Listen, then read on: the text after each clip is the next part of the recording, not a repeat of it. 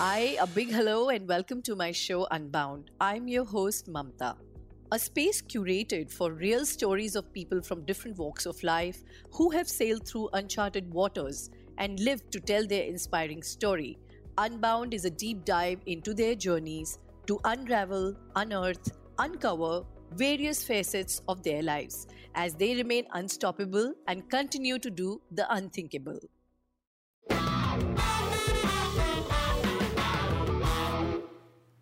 A coach, an author, a registered psychotherapist, and a widow. Yes, you heard that.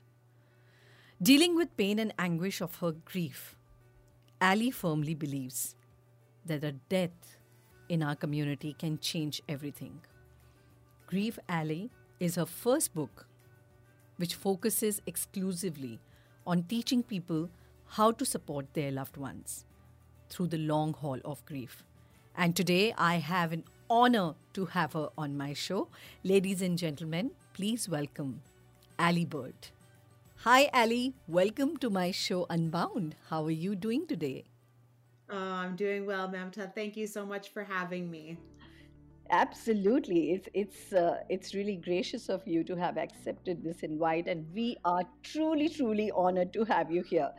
So, Aly, I'm going to straight away jump in because you know you come from the other side of the world. We are we are living in different time zones, different ideologies. Maybe you are hundred years ahead or behind. I don't know, but I would really want to start from the very start. Who is Aly? And mm. what's her journey been like? Ooh. So, I mean, we can start with the present and see where see okay. where that gets us. So, um, yeah, my name is Aly. I I live in Canada, and I am an author. I am a therapist, and I am also someone who has learned to live with um, a life changing loss. So, my husband died at the end of 2019, um, completely unexpectedly. And there was an Aly in the world before Will's death, and there is an Aly in the world after mm. Will's death. And they there are similarities between those two people, but the way they approach life um, mm. is very, very different. Um, and I used to walk through life in a very like kind of naive and, and confident way. And now I live with the very true uh yeah, the the truth that we all die one day. Yeah. Um and that has a huge influence on my life. yeah. I have really really never had anyone who'd had the guts to really talk about their personal loss or be even authentically facing it. So I'm really, really looking forward to this episode and uh, seeing that where where your journey takes us to the path of inspiration. So so tell me a, a bit about maybe your childhood. What inspired you? How was Aly as a child? What about your parents, your folks? All of all yeah. of that. Yeah, so I I was raised in the countryside. Um, my my parents came from a farming family. Um, I have a younger brother and a younger sister, so we are three together. Um, I'm the oldest, and I loved as a kid doing all sorts of creative things. I loved art and performing and singing, and I loved animals, um, and I loved figure skating. Oh. Uh, yes. So my first dream as a child was to be a veterinarian. My second dream as a child was to be a movie star. And my third dream was to go to the Olympics as a figure skater. Oh, wow. That is some aspiration. No, really. and then, uh, and then how did life uh, begin to unfold for you? Yeah, uh, as I I grew up, um, I think I did what happens to a lot of people. I kind of fell into the trap of like, oh, your your dreams aren't realistic. Like, let's find out what you're good at, and you know, do something more regular that you know you'll get a good job and you'll have a good life. Um, so i ended up i finished high school and decided to study um, the environment environmental studies which was interesting. I've always kind of had this mission of like wanting to help people and help the planet. Um, but I, after I ended up doing a master's degree um, in urban planning, I actually, while I was there, did some public health um, hmm. courses. And I, after that, I really fell in love with the idea of how in humans interact with one another, how hmm. we interact with our environments, and the impact that that can have on our well-being. Um, which was kind of laid the the foundation of of where where I ended up today. Wow. While while I understand that there is there is a deep and a very very um, I don't know if I can really uh, call it uh, very solid, but there definitely is a deep impact of a personal loss and uh, kind of um, making you or catapulting you the way that you are now on your journey but just before mm-hmm. that had you had did you ever had any wild idea that you'll start writing or authoring or coaching or mentoring or of course this this this bit on connecting with humans but mm-hmm. the realm that you are today any any vague idea by, back then yeah so i actually um i had started i had become certified as a coach um, in 2018. So I was very interested in working with people one on one. And the the niche that I was working in was helping young people navigate significant life changes. So whether that was, you know, leaving a relationship, moving to a new city, changing jobs. Um, I was learning a language of grief, but I wasn't overtly aware that I was doing it. Um, and I'd also done a lot of personal work uh, working with coaches, working with therapists, unpacking some of my own experiences that I had been carrying with me um, since I was a young person.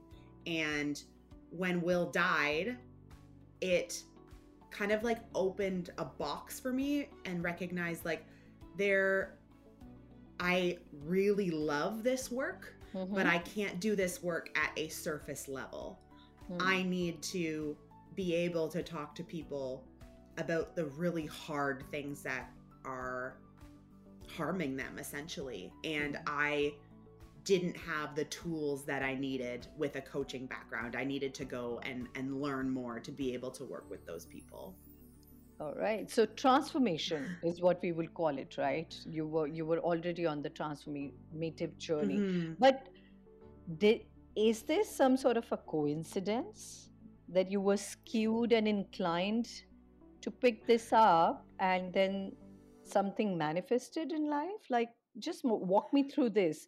So you were already doing and laying the foundation to this work before that life changing event happened to you right yeah yeah and i mean i can't i can't really explain how that happened and to be very honest like i didn't want to be the girl whose husband died and then she made like that part of her life work um i didn't want to be like that influencer widow yeah. you know kind of person yeah. um but but when it happened um it was just like this this pain this like this grieving what feels like kind of like an underworld of everybody is walking around with grief and we are not talking about it and we are not supporting people through it in ways that are productive and meaningful and full of like love and respect that I was like I can't I can't just go back to helping people with like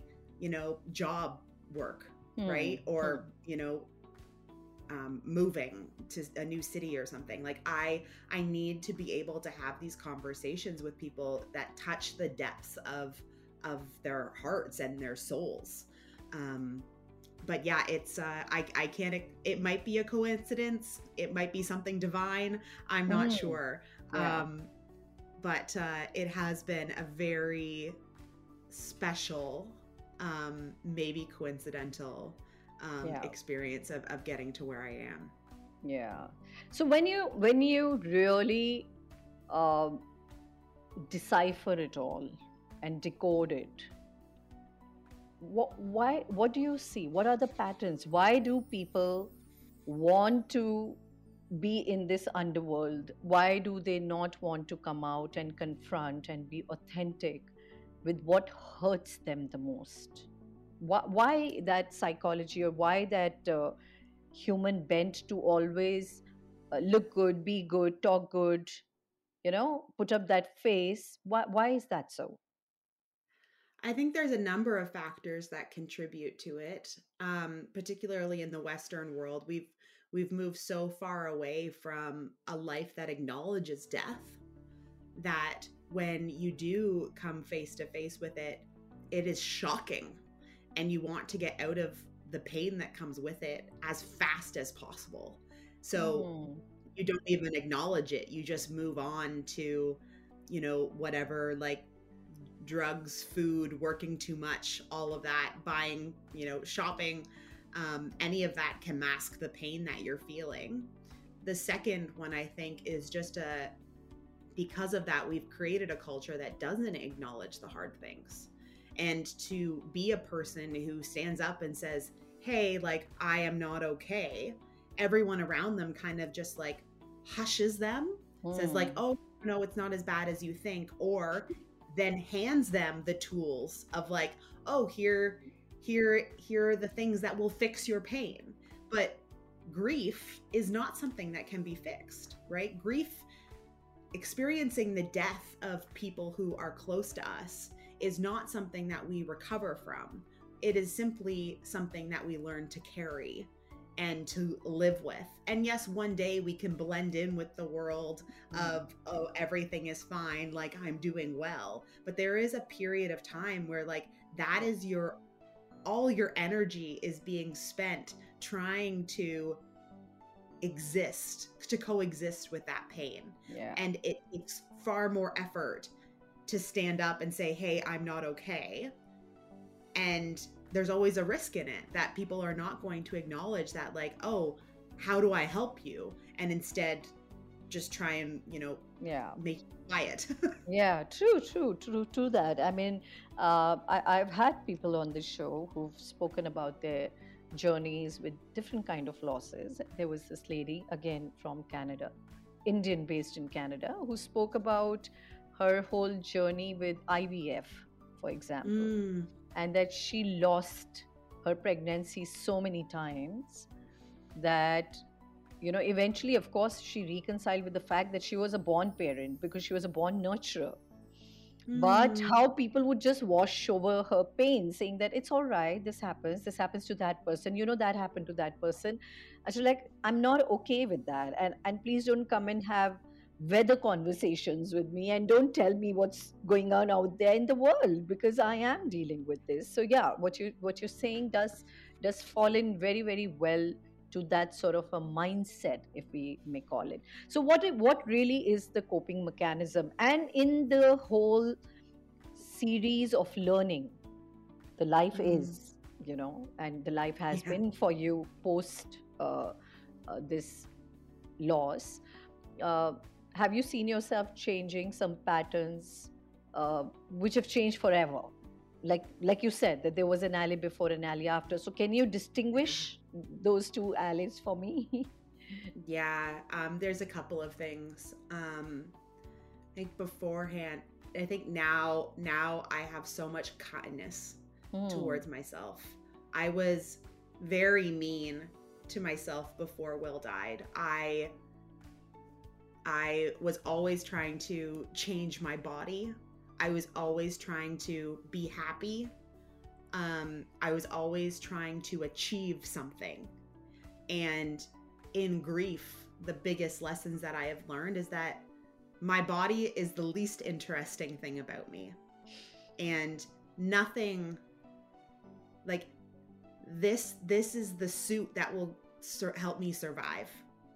And just talking about it gives me chills like this this is the vessel that is going to carry me through this yeah and this is all i have at the end of the day Yeah. And if I am not kind to it, we are not going to survive. Absolutely. Um, and I think also the the idea that we are so wrapped up in constantly producing and achieving isn't something natural to humans.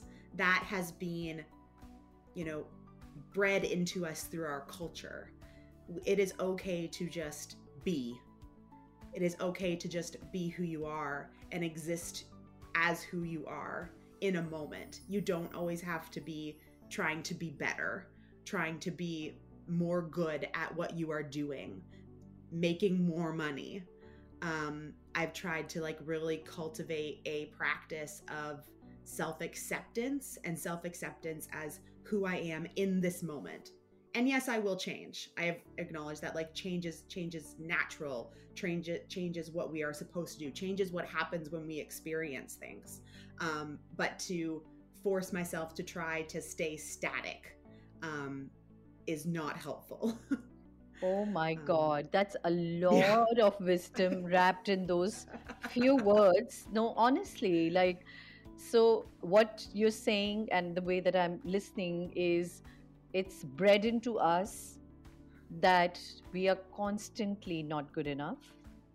We, Yes. it's bred into us that constantly we either are a failure or we need to push more and that constantly be something else someone else somewhere else right yeah, my god exactly.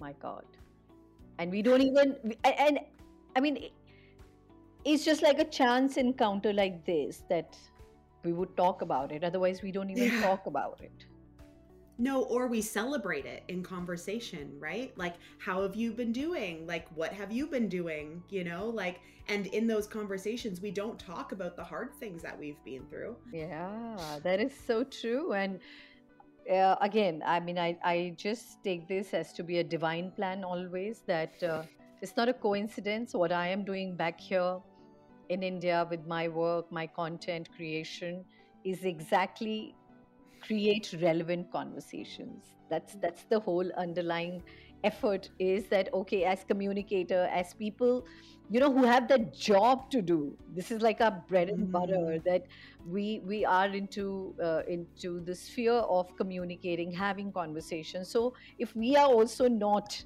acknowledging and fronting them up then who will really you know and Yes. and just creating it for brands or for agendas or for campaigns it's just it's just good talk. It's like lip service and nothing more than that. So very very interesting. I'm very inspired with this Aly. Thank you so so much for uh, doing this. And i'm now going to get into series of a few questions which is like have you in all this while been able to identify some of your key strengths? Mhm. what are those? Yes. Yeah. I would say that the strengths that I I've developed like through these processes aren't necessarily things that I I would have considered strengths before Will died, and I think that there are some things that like are inherently me, but there are also things that I I have worked very hard at becoming good at.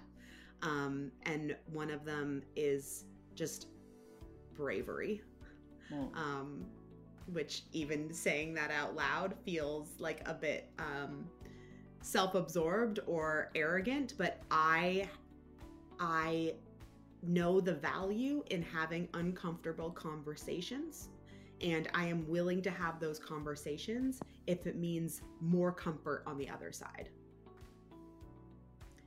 Super because I think a- I think a lot of us keep keep ourselves in like a an uncomfortable state, thinking that what is on the other side of that discomfort is is more discomfort, but it is actually comfort. Absolutely. Well said. Well Yeah. said. yeah. Uh, very well Um, put. I also think one of my my strengths is knowing when I need alone time. I've Hmm. learned a lot about myself and what helps me stay balanced. And part of that is acknowledging my limits to human contact. I am a Mm, deep feeler, I am a deep thinker, and I can exist in with people and and have a lovely time with them but if i don't get the space that i need to recuperate and regroup um, through quiet time through spaces where it's just me and maybe my headphones and like a notebook then i i am not okay. Yeah yeah. No it's important to draw your boundaries. I think it's very very important to res- to really respect that space both for yourself and the other. Very, very well said and very well captured. So, in that case, have you really been able to go to the depth of your weaknesses, your biggest challenges, fears? I know you've faced many, and some of them maybe you have really rooted them out from your system also, but uh, a few things which still remain as a weakness or a challenge or a fear to you? Yeah. Um I think I still have a fear of not being liked mm. in some respects. I I crave connection and belonging like any other human mm-hmm. and sometimes I will abandon myself um to feel like I will like to feel like I fit in. Um not all the time and when i'm you know with my closest people i don't do that um, but there are still times when i am quite shy. Um, so if i'm in a group of of strangers then i i tend to have to think very hard about what it is that i want versus what am i doing to please other people. Hello people. I'm not sure about what she just said because we just met exactly 20 minutes back and I don't see a, drop of shyness in her eyes or wherever. So I'm not going to take that, but we still can take it. if you if you met me on the street, you'd have a very different impression. well, I'm then preferring this anytime. yeah. All right. So in that case, what would be your biggest fear of missing out, like a FOMO, that, oh my God, I don't want to be left out on this part or this aspect of life. Are there any such things? Um, yeah, I mean, I can get very vulnerable about it. I'm very f- afraid of dying alone. Um, I I see like all my peers um, partnered up, and um, I while I still love someone very deeply and I don't consider myself like a single person, like there is still like there is a hole in the end of my story. Um and you know, I often like living with grief, it makes oh. you also consider like your own death and what your own end of life will look like. Yeah. And yeah. I'm still painting that picture yeah. um, of what I want it to look like. And I don't I don't want it to be lonely. Hmm. Honestly, tell me something, Aly. Besides the show, I would want to ask this to you. What's what's what's about death? What's about losing? What's about being alone? What is it about that? Yeah. Um I think uh Have you ever had this before losing Will? No, no. I mean, I'd lost grandparents beforehand, mm-hmm. But Will was the first like death that changed everything. Why? And I don't think I had an understanding of of what it is like to live without something that you want so desperately in your life everything else up to Will's death, like there was never a problem I couldn't solve, and there was never something that I really wanted that I couldn't get. Whether it was like mm. the car that I wanted, or the job that I wanted, or the the thing that I could buy, like I had very few needs that were never met. Mm. Um, until Will died, and I'm like, I want Will. Mm. And I can't have him. I mean, I can have I can have him in other ways, but I want like his physical presence. Mm. I want him. I want to be able to like talk to him and have him respond mm-hmm, mm-hmm. Um, in ways that that we used to. Um and like that is that is still a huge I mean that that's a hole that will kind of exist forever. But there are there there are very few things. There's one thing that will touch me in the way that Will touched me, Hmm. and that is my dog. like Mm. the connection, the bond that we have. Um, it's not the same, but it, it just it touches a part of me that no one else, no one else can really get close to yeah. and i'm hopeful that you know maybe maybe one day there there might be a person um, you Mm. know there are more than 7 billion people on this planet there must be somebody else that that could Mm. touch that but it um it scares me a lot that Hmm. i might have only gotten that for the short period of time that i i Yeah. had will in my life for Yeah. yeah And how long were you together, really? Like uh, 5 years five years. yeah All right. And did you did you actually knew that you loved him so madly, deeply at that time? yes yes Hmm. Yeah. Grief is dependent on so many factors um internal and external that challenge our capacity to like be okay again Hmm. um so i wholeheartedly believe that if someone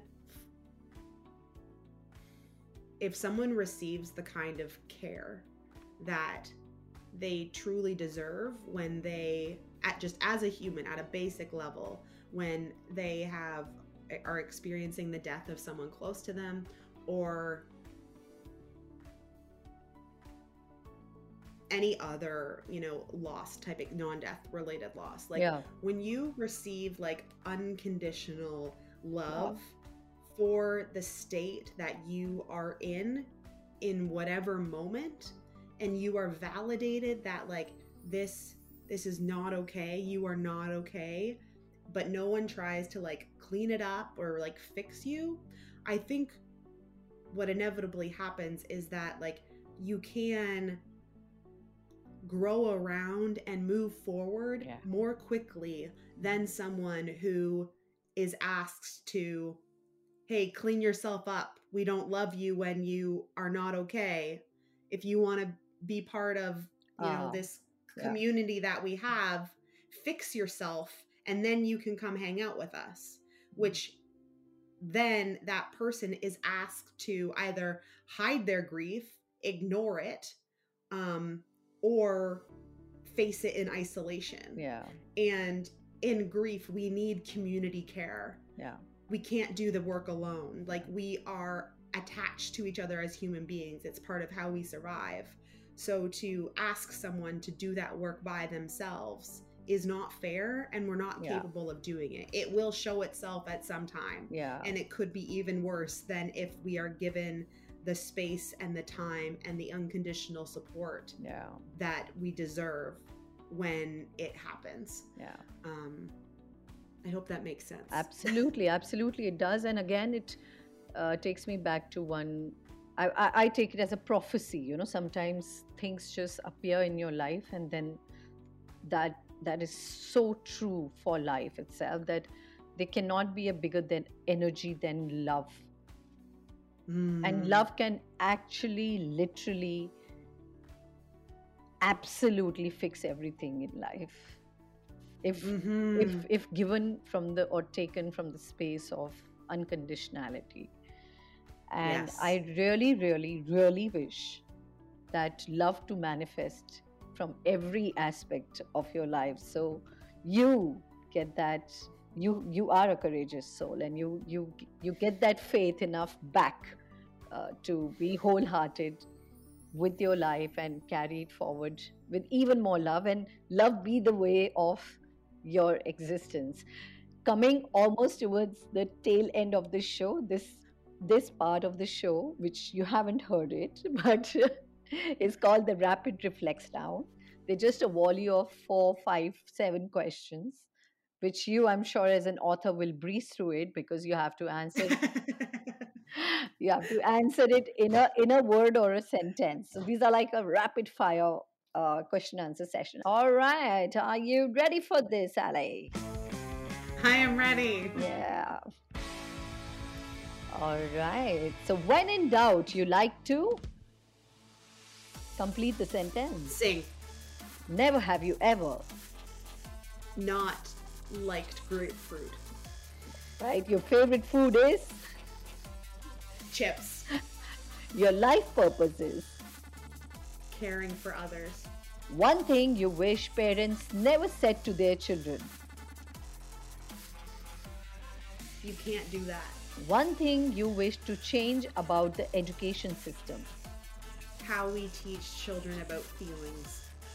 All right. Love to you is. A verb. All right. Life to you is. About connection. People to you is. Or are. People to you are. Life giving. One thing that you do first thing in the morning. Tell my dog how much I love her. And one thing you do last thing in the day. Brush my teeth mindfully. Well, well, well, you have truly come unbound on the show, Aly, and thank you so, so, so much for really being who you are and brightening our day, our life, giving us so many insights, sharing your journey, your joy, your pain, and your life with me. Thank you so much, Aly. I really appreciate uh, this gesture of yours and really, really look forward to so much more ahead. Oh, thank you so much, Mamtaa. Thank you. Thanks for inspiring us, Aly. Thank you so much for listening to today's episode. I would love to know from you what idea or insight you unboxed from today's conversation. Just drop me a message over LinkedIn or in my inbox and remember to follow this podcast so that when the next episode drops, you can join me for yet another one too. Keep coming and keep unbounding. Till then, this is your host Mamtaa signing off.